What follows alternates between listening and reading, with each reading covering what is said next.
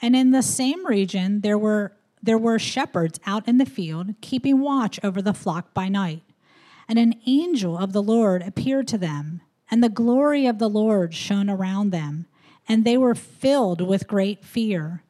And the angel said to them, Fear not, for behold, I bring you good news of great joy that will be for all the people. For unto you is born this day in the city of David a Savior, who is Christ the Lord. And this will be a sign for you. You will find a baby wrapped in swaddling cloths and lying in a manger. And suddenly there was with the angel a multitude of the heavenly host, praising God and saying, Glory to God in the highest, and on earth peace among those with whom he is pleased.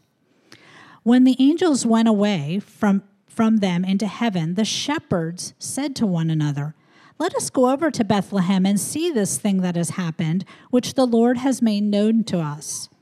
And they went with haste and found Mary and Joseph and the baby lying in a manger. And when they saw it, they made known the saying that had been told them concerning this child. And all who heard it wondered at what the shepherds told them. But Mary treasured up all these things, pondering them in her heart.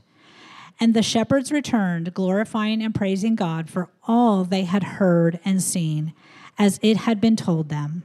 Christmas is a busy time, isn't it? It is. Uh, it's a stressor. There's so many things that demand our attention. I mean, even this morning before church, I was over in the. I, I got out of the house and I was reviewing my sermon, and I'm in the middle of reviewing my sermon, and I remember, oh, I need pancetta you know, and I need some chicken breast. And I had to make a quick run through Publix before they closed so I can make sure we have food for our dinner tonight. You know, it's just, uh, even just the other day, I, we were, I was sitting there getting a meal prepared, and everybody, just about everybody in the house were in different rooms wrapping presents and, you know, getting them under the tree. And it's just, it's just chaotic, isn't it? And, you know, it, and just for you parents with little kids, it doesn't get any better. Just so you know, it doesn't get any better.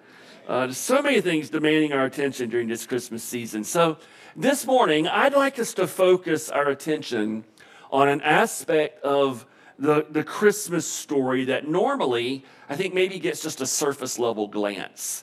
There's so many things in Luke chapter 2, even in the passage that was just read, that gets our typically gets our attention. I mean, it's hard to top Gabriel, the archangel, you know, and uh, angel army of host of heaven and you got joseph and mary and uh, and of course you know baby jesus in the manger. There's just all of these things in this story capture our attention so it's understandable that we might think uh, not think too deeply about the shepherds and and their role in this story and why god does so much through the shepherds. If you think about it in luke chapter 2 these shepherds they occupy center stage. And so this morning, I thought it would be good for us to consider them a little more intentionally. The first thing we want to notice is the gospel announcement in verses 10 to 14. Verse 10 says, The angel said to them, Fear not, for behold, I bring you good news. That word good news is the word that we often refer to as gospel. The gospel is the good news and in this case, of great joy that will be for all the people. And the reason this is a good news, a gospel of great joy, is because of the content. For unto us, uh, unto you, is born this day in the city of David a Savior. Now, what's interesting about the gospel, as much as it's good news, underlying that good news is bad news. It's both sides of the coin. In the gospel is this recognition that we need a Savior. That our normal spiritual condition is such that we cannot save ourselves. We need something from outside of ourselves to redeem us from our sins.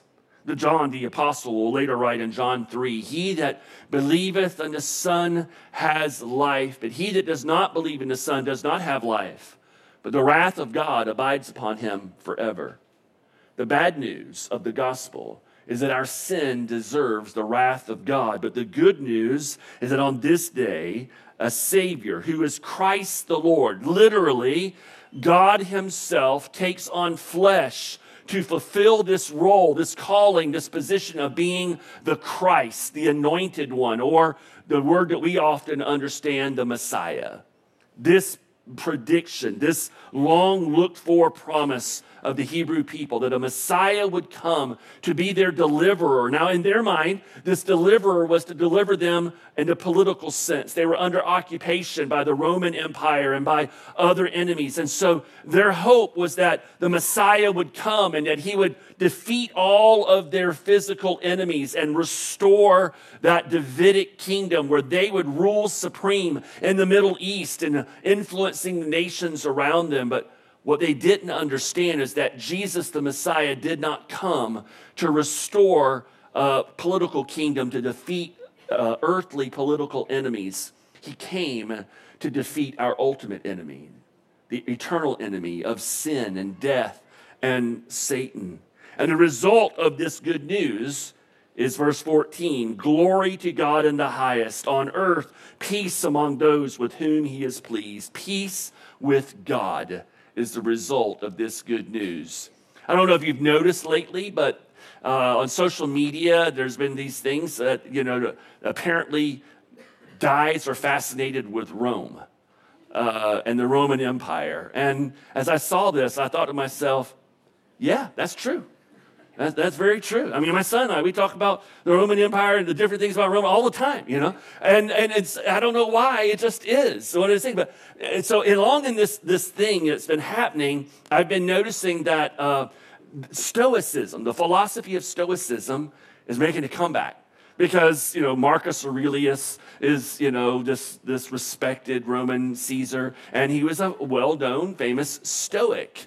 And so Stoicism is now everywhere. And there's a lot about Stoicism that, you know, honestly, I've always enjoyed. There's a lot of good common grace, good truth in the philosophy of Stoicism, but it falls short.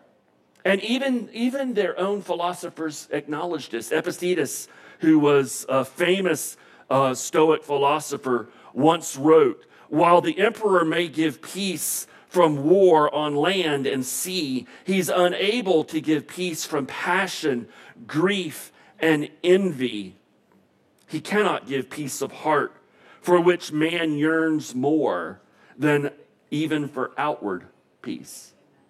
See, we turn to philosophies and we turn to different things yearning for peace, and they don't deliver. They can give a, a partial satisfaction, but they can't give eternal satisfaction. And so we're always looking for that peace and the reason why we're looking for peace is because our natural human condition as sinners separates us from God, from our Creator, so that we do not have that peace.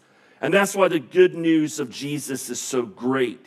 He restores that peace. The scriptures tell us in Ephesians chapter 2, verse 13, Paul writes, Now in Christ Jesus, you who once were far off had been brought near by the blood of Christ, for he himself is our peace who's made us both one and has broken down in his flesh the dividing wall of hostility. And he came and preached peace to you who were far off and peace to those who were near. For through him we both have access in one spirit to the Father.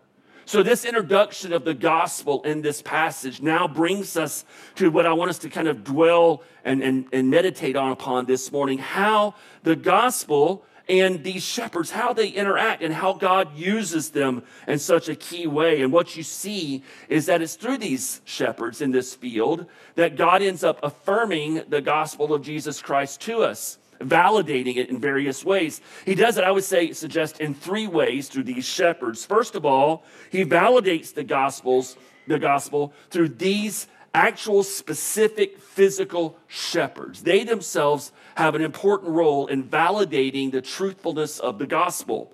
Verse 8 tells us, and in the same region, there were shepherds out in the fields keeping watch over their flock by night. Now, that's an important phrase because in the uh, ancient Israel, the Mishnah teaches us that sheep were not allowed around the cities and the villages for a very specific reason. They were known to destroy the land that they would want to farm.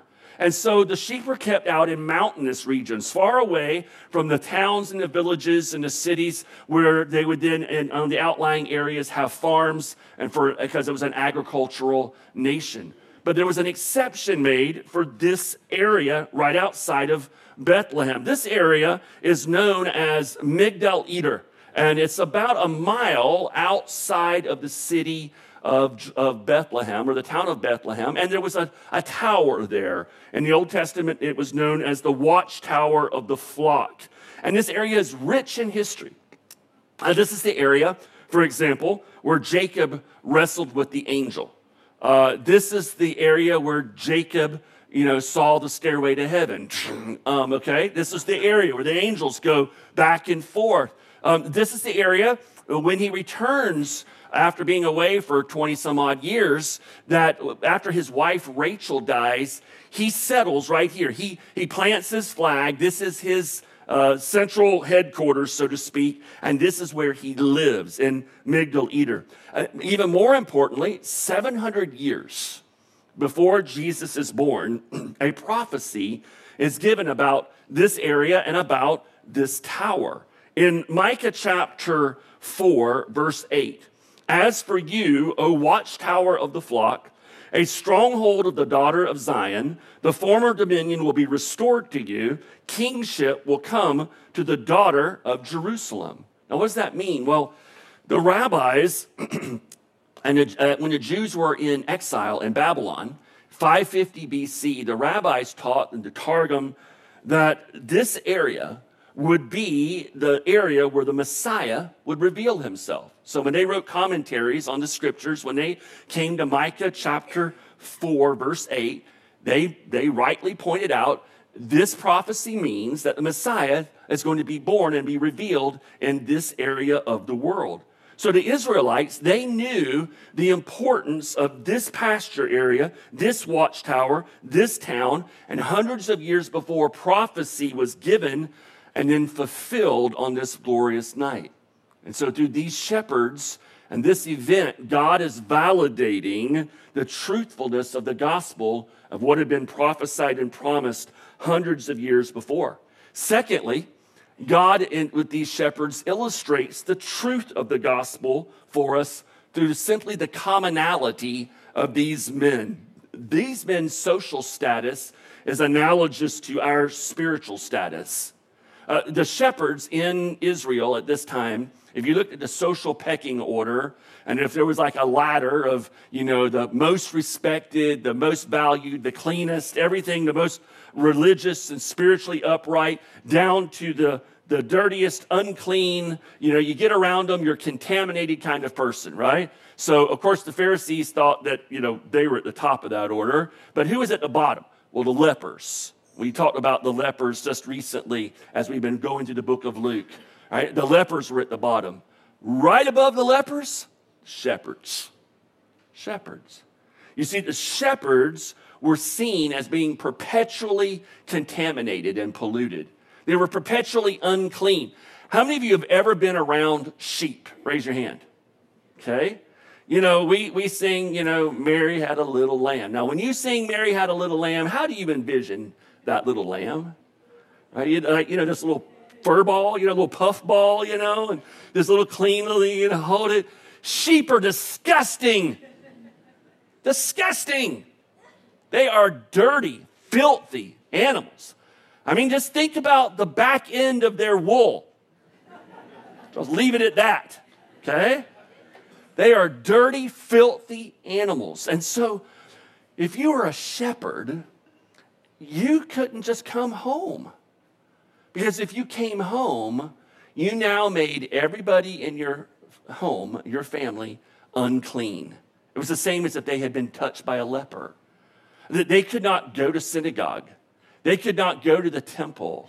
They could not incorporate into normal society unless they went through extensive purification ceremonies so that they were now acceptable to the population. They were perpetually unclean, and so they were outcast in their society. I think don't miss the significance that on this great day, the good news comes to the people who are the outcast, who are always considered unclean. They were not at the top of the ladder, they're at the bottom of the ladder. How good is that for each and every one of us? That the gospel comes to all people, all people groups, not just the privileged or the wealthy or the educated or the powerful or the people who have their life together. The gospel is for the people who don't have their life together. The gospel is for the people who can acknowledge and recognize I'm unclean. I need a savior. I need cleaning.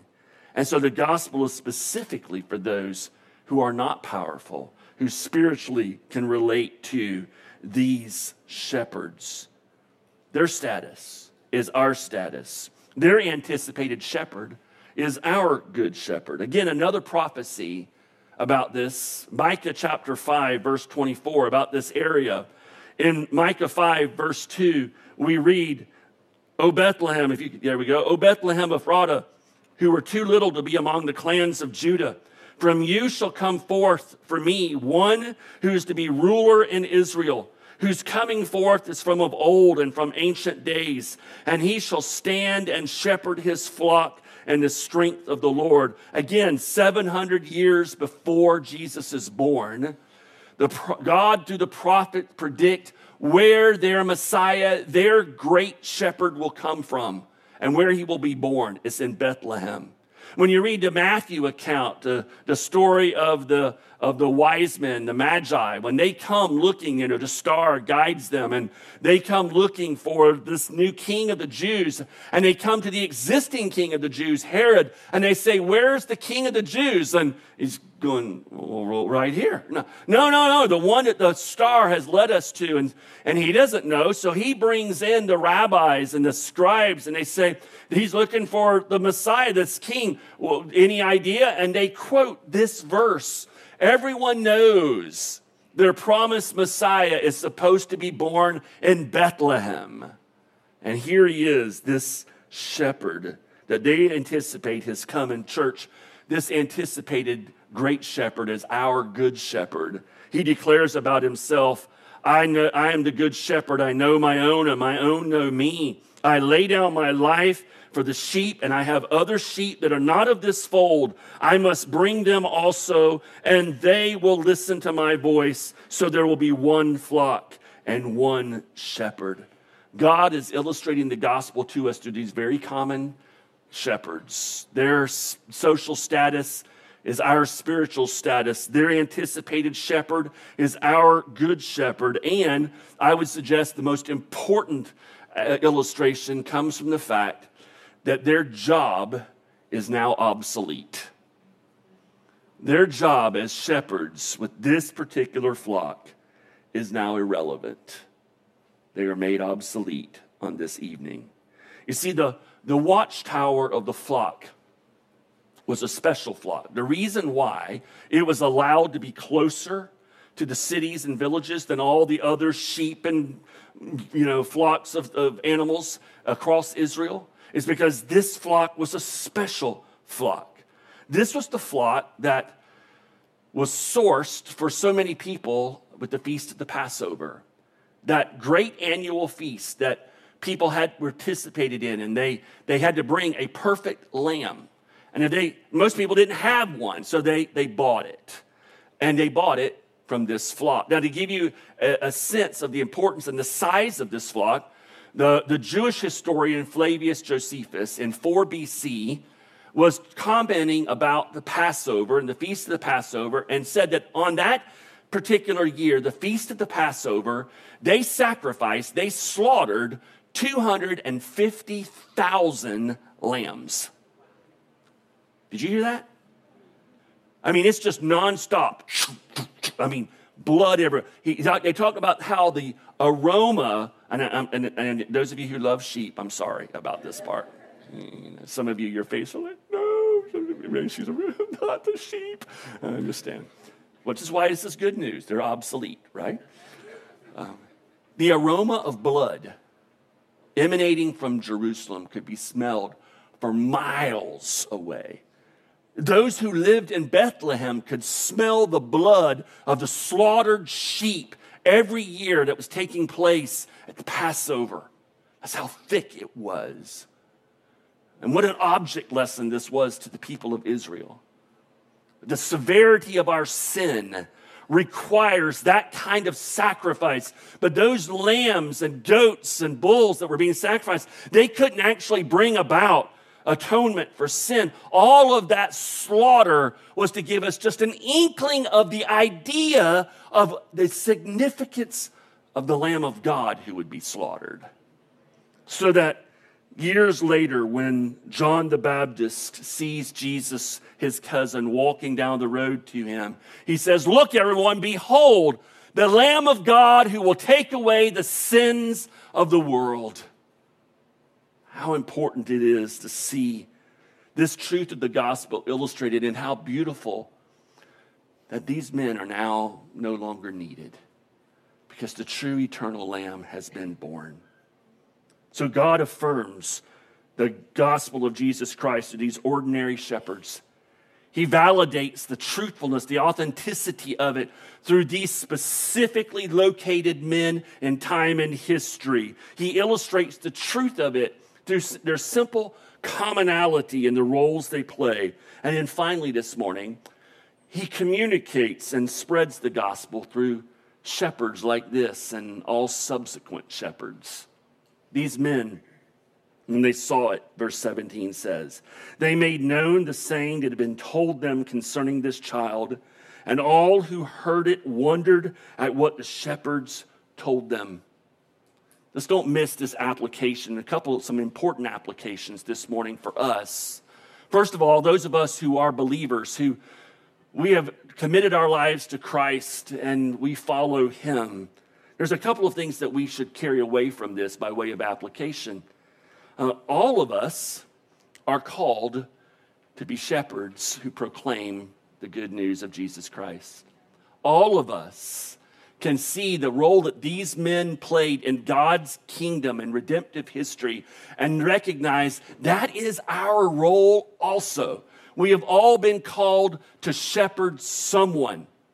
Many of you are parents. You have children in your home right now. I hope you understand your calling to shepherd your children to Jesus by giving them the gospel, by communicating it to them verbally, but then living it out and all of its glory before them.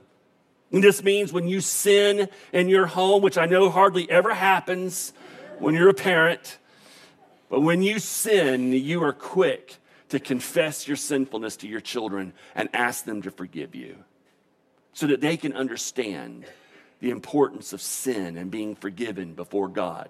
This means that you carve time out of your week to teach them the Word of God that when opportunities come along, you glorify God. You, you show them how God is everywhere, how Christ is everywhere, where the gospel is throughout the day.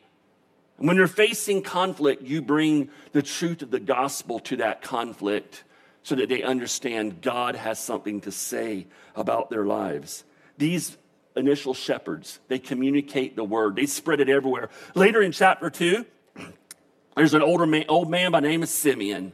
I can't help but wonder if these shepherds spread it so much that Simeon, who's been looking for the Messiah for decades and he's near death, and now he's excited. I, I, can't help but wonder did he hear a little bit ahead of time that something had happened in Bethlehem? And now he's excited and he's looking for the Messiah. He's looking for Joseph and Mary when they show up. Believers, all of us are called to shepherd someone. Who's in your life that God has put there to shepherd? Who is that person? Also, believers, think about it from another perspective. You are a believer today because a shepherd communicated the gospel to you. Someone shepherded your soul and your life. And so I would encourage you to think, even this morning, this next day or two, who are those people in your life who communicated and gave you the greatest gift that could ever be given to you? Who are those people? And maybe this is a time of the year, perhaps in this Christmas season, you take a few minutes out and you make a phone call or you jot a text and you express appreciation for those people, those shepherds who were faithful to give you the good news of Jesus Christ and change your life. Now, not everyone here this morning I know is a believer. Some of you, uh, you're here.